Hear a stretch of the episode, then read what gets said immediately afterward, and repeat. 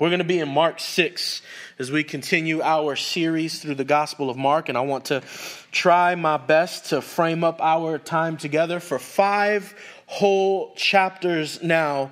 We've been watching Jesus do ministry.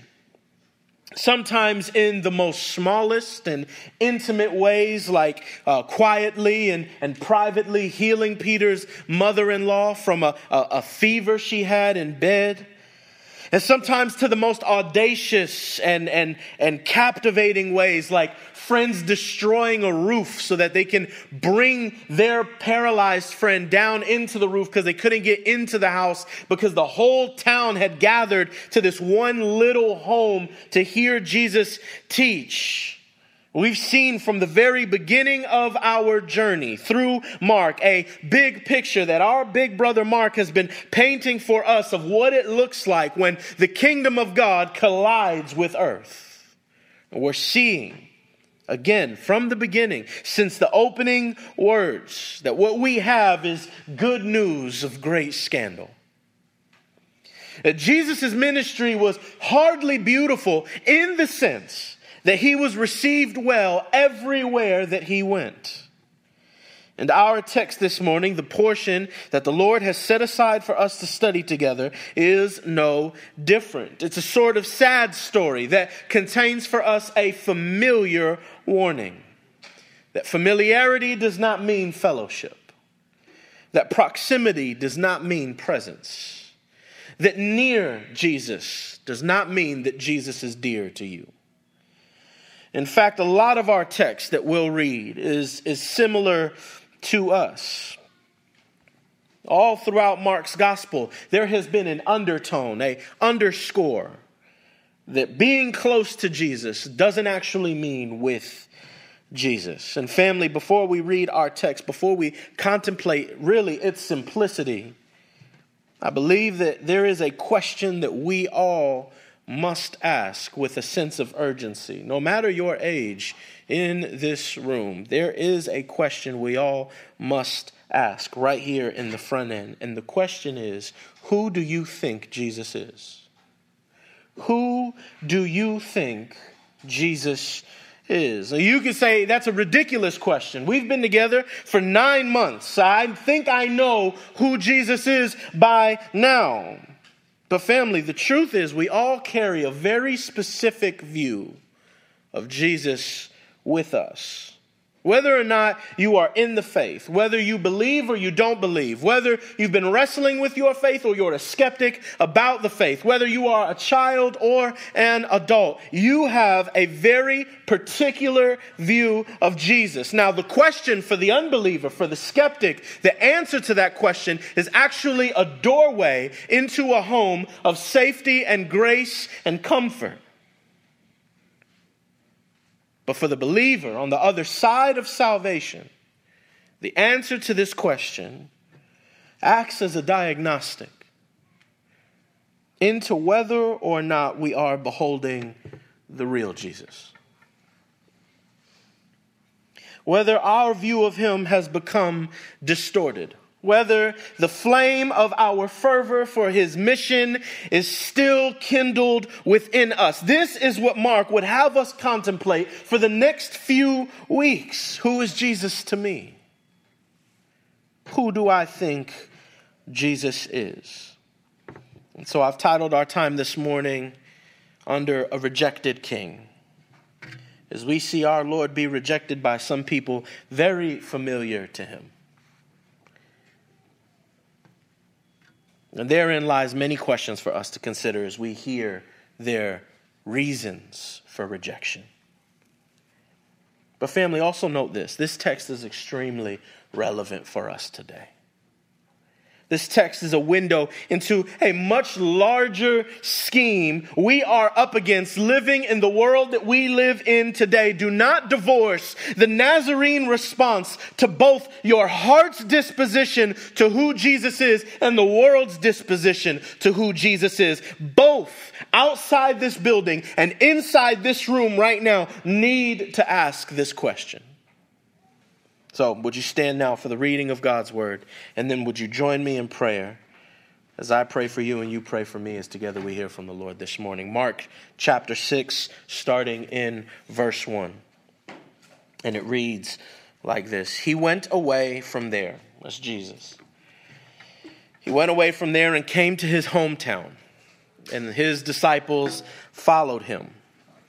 And on the Sabbath, he began to teach in the synagogue, and many who heard him were astonished, saying, Where did this man get these things? What is the wisdom given to him? How are such mighty works done by his hand? Is this is not this the carpenter, the son of Mary, the brother of James and Joseph and Judas and Simon? Are not his sisters here with us? And they took offense at him. And Jesus said to them, A prophet is not without honor except in his hometown and among his relatives and his own household. And he could do no mighty work there except that he laid his hands on a few sick people and healed them. And he marveled because of their unbelief.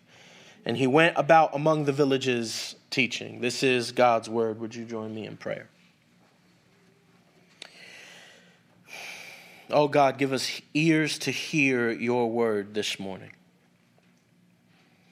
Grant us softened hearts to receive your truth and open minds to contemplate your grace.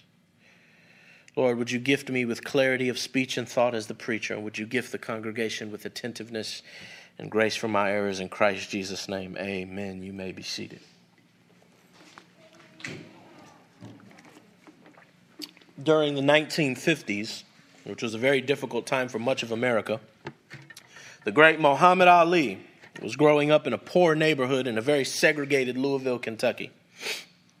But the great one wasn't always called the great one. He, now, Cassius, I should say at this time in our little story here, uh, Cassius Clay, right, was a very skilled boxer, very, very skilled boxer, even as an amateur. But he wasn't widely accepted in the city that he grew up in. Really, he was only popular among the black neighborhoods he kind of came up in. And as Cassius grew up, not just moving from a respectable boxer, like a, like a good homegrown boxer, but to an actual contender, a professional for the heavyweight title, much of the media gave him another name. They called him the Louisville Lip. And that wasn't a compliment. um, much of America and boxing fans at the time did not see Ali as great as he was. He was polarizing. We tend to have revisionist history in America, right? We tend to remember our idols differently. Jordan wasn't always beloved. Tyson wasn't always beloved. Tom Brady wasn't always beloved. The same goes for Ali. Although Ali was becoming a household name in not just the sport of boxing, but in the larger scope of American culture, the majority of his own city did not like him. Now, we cannot and we should not ignore that race played a factor in this as well. You got to remember, 1950s, 1960s, it's worse than it was today in some ways. But the color of his skin was not the only thing that made him polarizing. It was that Ali was a tremendous trash talker. He was incredibly gifted at talking garbage. I love it. I watch Ali interviews uh, throughout the sermon prep. I was just on a YouTube binge of just Ali interviews, and I was just captivated that he was just so good at being bad. But that but that's what that's what the draw was. That's what the draw was. People were packing out these arenas to see this black man talk all this trash get stuffed. That was the draw. And he knew that, so he played it up. He, he became this persona. He kind of had to do it to survive in that climate. But here's how it happened, right? This is an amazing story. He came into that persona. He wasn't always that way. He came into that persona because even though he was a contender for the heavyweight championship in boxing, he still wasn't getting the recognition he deserved. He wasn't selling out venues. He wasn't, it just wasn't happening. He was a name, he wasn't a name. You see what I'm saying? Now, he's watching professional wrestling, and he sees this wrestler named Gorgeous George. And y'all know Gorgeous George? Gorgeous George, okay, so in, in professional wrestling, there's like good guys and bad guys. They're actors, but they play a role, right? Gorgeous George was a heel or a villain, right? He was very cocky. He would come in and he would have like a uh, like a like a like a, uh, uh, a posse around him, and they would spray hairspray on him. He had bit, I mean, blue eyes, blonde hair, had the whole do, and they would just spray hairspray all over him. And he would get up there talk about how pretty he was and how nobody was going to beat him, how he was too good looking. And people ate it up. And Ali saw this. Ali saw that the villain was so cocky. But the one thing he saw more than that was that Gorgeous George sold out every wrestling event. Anytime Gorgeous George was on the ticket, it was a sold out event. So Ali spends five minutes backstage with him, and thus the Louisville lip is born. All right? But that was the thing. That was the thing about Muhammad Ali. He was either the Louisville lip or the great one. There was no indifference to him among America, among boxing fans. There was no indifference. He was either one or the other. But here's the interesting thing if you go to Louisville today, there is so much praise and recognition for the great one. Buildings, streets, schools, gyms, just about everything is paying homage to the champ. But the point in sharing this with you this morning is that it wasn't always the case. It wasn't always the case. For some people who were alive for Ali's career, it's a surprise to them that Louisville is so happy to claim him later on in his life. Our text this morning carries a similar thread. And this thread is a thread Mark has weaved into the writing at different points throughout the six chapters we've just read. Every so often in our study, we've had to stop and contemplate who Jesus really is in light of the reception he's received. In chapter 2, when Jesus heals the paralytic, the example I just gave before, the Pharisees ask, Who is this man that he has the power and the authority to forgive sins? It's also in chapter 2 that we ask, Who is this man that he can do work on the Sabbath? In chapter 3, we saw that Jesus is being accused of an agent of Satan. We see his family believe that he's literally crazy, mentally unstable. We ask the question who is Jesus to us? Is he crazy or is he king? The answer, family, to the question that we're asking, even in the beginning of our time in this study, I'll give you the answer, and that is that Jesus is God. That's it. That's the sermon. Jesus is God. But the reality is that not all of us have truly grasped this truth. Some of us have a cognitive understanding that Jesus is God. Some of us have a verbal understanding that Jesus is God. Some of us have a far too emotional understanding that Jesus is God. But what we need, church, what this building, this place, us as a people need, what our city needs, what our county needs, what our country needs, what the world needs is a supernatural understanding that Jesus is God. You don't have to say amen. I know it's true. Once we believe that, once we surrender ourselves to its implications, that this human man, Jesus of Nazareth, actually walked this earth, was the actual Son of God, everything in our life changes. Our world is not allowed to be the same. Our text has at the heart of it, though, not belief that Jesus is God, unbelief. The who of the story and the setting it takes place in, Mark and the other gospel writers find it incredibly important for us to know. Look at verse 1. He went away from there and came to his hometown and his disciples followed him. Luke, Luke, puts it this way in case there's any doubt of where exactly he went. Luke chapter 4, verse 16. And he came to Nazareth, where he had been brought up. Jesus makes this journey with his disciples from Capernaum to Nazareth is some uh, 20 something miles. to return to his hometown differently than how he left it. Nazareth is not the equivalent of the neighborhoods you and I live in today. Nazareth is, uh, in terms of its sociological makeup, it, it's not suburbia. Nazareth is much more closer to the hood than it is the cities or, or the towns that we live in right now. Nazareth is small time. It's 60 acres big, 500 people living in there. To put that into perspective, Palm Bay is 65,000 acres with 112,000 people. Even more closely, my neighborhood in West Melbourne, you all been there, is only 38 acres. So Nazareth is just double my neighborhood. The point is, is that everyone knows everyone in Nazareth. Everyone knows everyone in Nazareth. This place, everyone remembers everyone in Nazareth. This place is familiar to Jesus, and Jesus is familiar to them. There is no one, there is no one who Jesus will encounter from the moment he crosses its borders that has no idea who he is.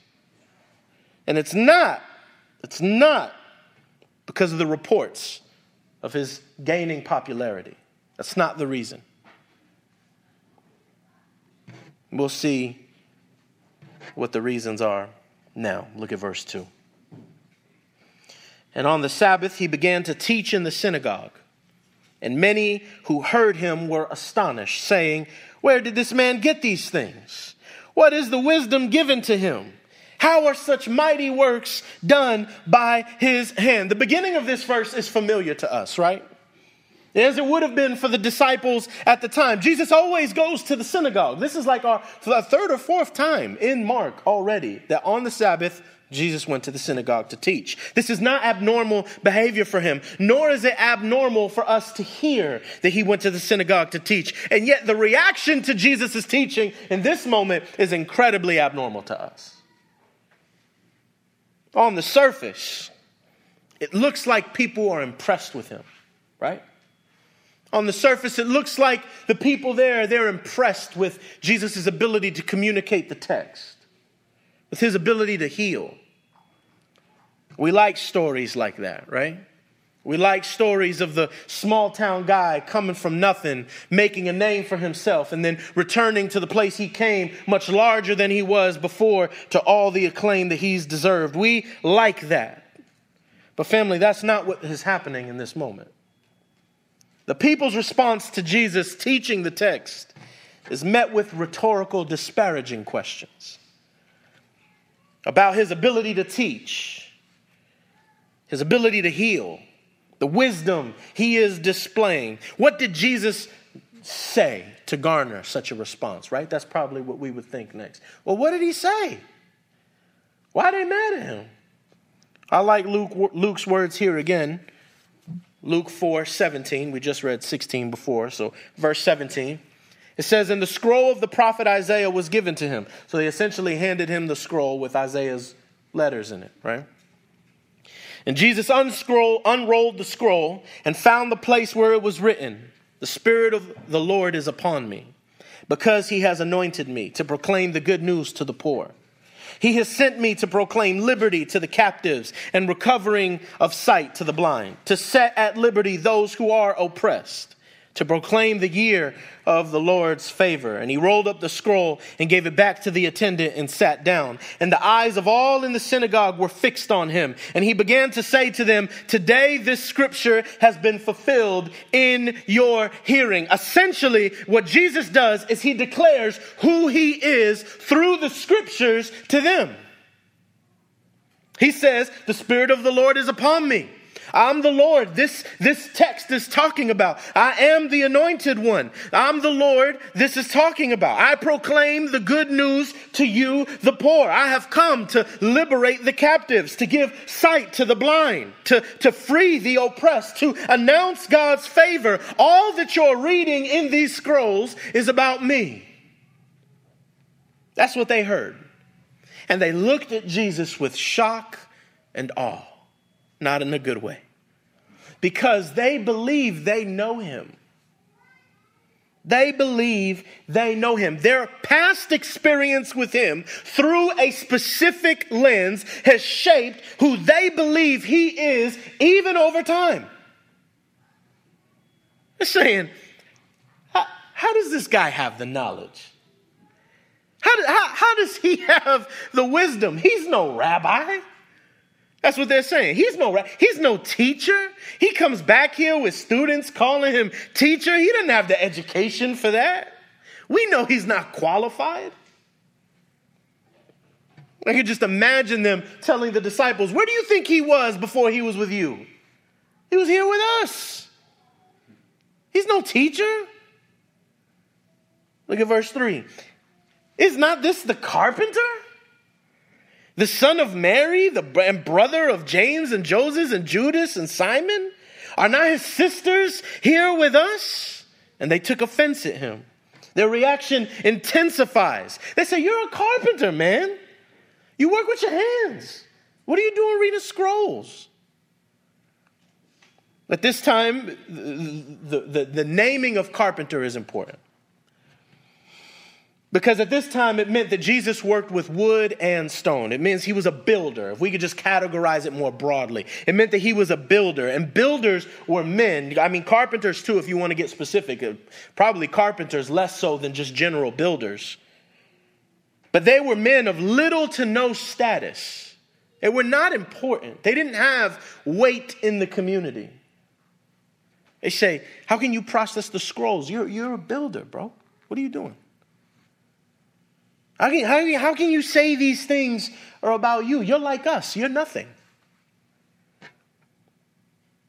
And then they say the most disrespectful thing they can say Isn't he the son of Mary? They violated him. And you would say, well, what's wrong? What's wrong with naming his mom? Nothing wrong with that. Mary should be beheld. Why does that matter? You have to remember something. We're far removed from this kind of society, not that far removed, but we're far removed from this patriarchal society. That everything you are, everything you can become, everything you can be, your potential is only determined, your status is only determined, your self worth, your contribution to the community is only determined by the name and status of your father. You are Jesus of Joseph, not Jesus of Mary. Then, so when they say you're Jesus of Mary, it's not that they're paying homage to the Holy Mary. No, that's not what's at play here. This is actually an insult on multiple levels. Number one, the scholars believe Joseph, Joseph had already died at this point. So to not even refer to him by the name of the man who raised him, to the man who gave him his legal name in this society is incredibly disrespectful saying you're Mary's son. You're not Joseph's kid, you're Mary's son. Second, this also means, and this is, this is where it gets really good. This also means that the fact of Mary's virgin birth is still in question to these people. Mary's not a perpetual virgin. We know now she's had multiple kids, right? We just heard half of their names. They're not paying homage to Mary. Essentially, what they're saying is, Jesus, oh, you're the fatherless child. You're, you're the Jesus of the woman who had a lover we don't know of, who should have been stoned for having a child out of wedlock. Jesus to them is known for having a scandalous family history. Jo- Joseph must have gave you his name, but that don't mean we believe that. Isn't he the carpenter? The son of that woman? Aren't here his brothers and sisters? The mentioning of his siblings is also important. You remember, remember back in chapter 3, right? Jesus' siblings weren't believers. They thought he was crazy. They thought he was cra- they thought he was literally mentally insane. They wanted to arrest him. They traveled all the way to Capernaum, some 20 something miles to go over there and put their hands on him, to physically remove him from the city so they could bring him home. They thought he was crazy. Now, we know that James later does become a believer, and James becomes head of the church of Israel. And he goes on to write the book of James that we have in our Bible. But he only became a believer after the resurrection. This whole time, he does not believe that his older brother is the Son of God. The only believer at this point in Jesus' household is Mary. She's the only one who knows the truth. The people in the synagogue were offended. The Greek here for offended is where we get the word scandal from. They were scandalized. They were embarrassed. They were ashamed at this presentation. Who is this guy? Who does he think he is? He's a carpenter. An illegitimate child. This crazy person that his siblings been telling us about. You're no son of God. Darrell Bock, in his book, Jesus According to Scripture, says the Greek here is clear. How can ordinary Jesus be used for God's work? Family, let's take a moment to reflect and consider where we are in this passage. We must ask our question again Who is Jesus to you? Who do you think Jesus is? Are you scandalized by him? Are you embarrassed of him? Offended? Who do you think he is? Are you ashamed of him? What is he to you? Is your relationship with Jesus suffering under the apathy that can only be found in familiarity? Is your passion for him and his work growing dim because who he is to you is so familiar, so constant? That your perspective of him has become so trivialized that you have difficulty realizing the fire in your soul for him and his mission. Do you acknowledge his works, but not his commands? Who do you think Jesus is, beloved? Verse 4 And Jesus said to them, A prophet is not without honor except in his hometown and among his relatives and in his own household. Jesus replies using an ancient proverb that has been used all throughout their time that he, like the Old Testament prophets before him, is not appreciated in his own home. He's being rejected and dishonored most by those who know him best. That's a word for us this morning. That's a word for us this morning. That's a word for the church at large, the Big C church, those outside claiming to know Him, claiming to be uh, His, and are out in this world making a mockery of Him with their words and their actions because of their unrealized unbelief. Those who say that they've been captivated by the grace and love of God, but are the most angry and wicked people, being the least compassionate, teaching that empathy is sinful. Mark has a word for the church this morning. Are you rejecting Jesus, churchgoer? Are you rejecting Jesus, Christian? Are you rejecting Jesus, person on the fringe? Who is he to you?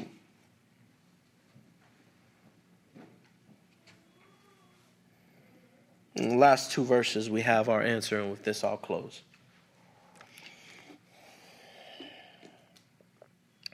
And he can do no mighty work there, except that he laid his hands on a few sick people and healed them. And he marveled because of their unbelief. And he went about among the villages teaching. Jesus wasn't able to do a mighty work there, not because power had gone out from him we just saw him tame the ocean and the winds. We just saw him cast out a legion of 5,000 demons. We just saw him heal a woman just by touching him. We saw him raise a little girl from the dead. Jesus is not unable. There's not something magical about Nazareth that is stopping Jesus from being unable. But what is different from being able? I mean, what is different about those moments in Nazareth is belief. Oh, church. It was because of the town's unbelief. It says he was surprised, he was amazed. He was surprised at the depths of their callousness towards him. He was a stumbling block to them. They didn't want him. They thought they didn't need him. But the truth is, family, that there is nothing we need more than Jesus. Family, how gracious is this king that he would even grace his own town with his presence? How gracious, family, is it of God to still pursue the undeserving, to pursue the ones who rejected him by sending his son to reveal himself, his true self, by reading the scriptures before him and revealing himself, gifting them with his presence. And the response is not softened hearts, but hardened hearts. Do you think this surprised God? And yet sends his son still. I love Hebrews' words here. Hebrews chapter 1, verse 1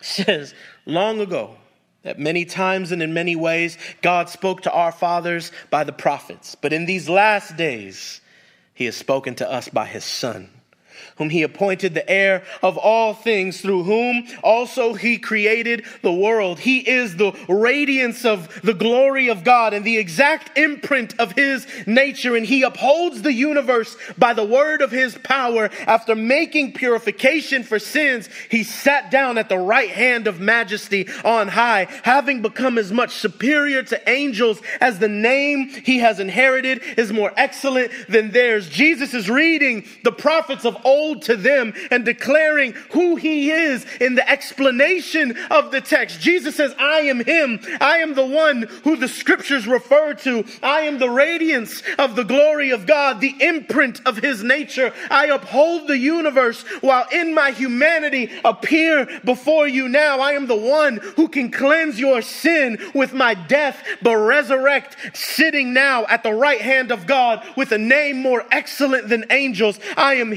brothers and sisters, I am here, friends and neighbors. I have traveled all this way for you. And yet, he's rejected, except by a few. Notice, family, their lack of faith in him halted the work he did there. It says at the bottom, and he went to the other villages teaching. Jesus goes where the belief is. Jesus reveals himself to the people, and it causes and it caused a great callousness. Right? Family, some of you this morning, Jesus is revealing himself to you. And Jesus, by the reading of this text, is making himself known to you and giving you the Holy Spirit to respond. Respond with faith, family. Respond with the faith that He will give. Respond with belief that He will give in the power of the gospel that Christ came, just as the scriptures said, that He lived a perfect life, just as the scriptures say, that He died for our sins, just as the scriptures say, that He was buried and raised on the third day, just as the scriptures say, so that by His grace you can enter His kingdom in full relationship with Him. Family, if you're a believer in this room and you say, I see the unbelief in my heart, I don't always act like I believe Jesus is God and that his promises are true. And that he not only saved me, but has forgiven me of my sins, but and also has provided me with grace to live right now, today, for his glory and his fame, then I want to encourage you, brothers and sisters you don't have to feel guilt and shame for your weaknesses. You don't have to feel guilt and shame for your failures because they've been covered by His blood.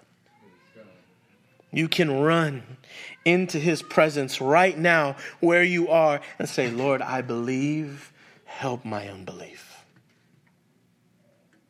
Help me to live in light of the gospel every day, to wake up every morning and say, Jesus is God, Jesus is enough. Stand with me and worship.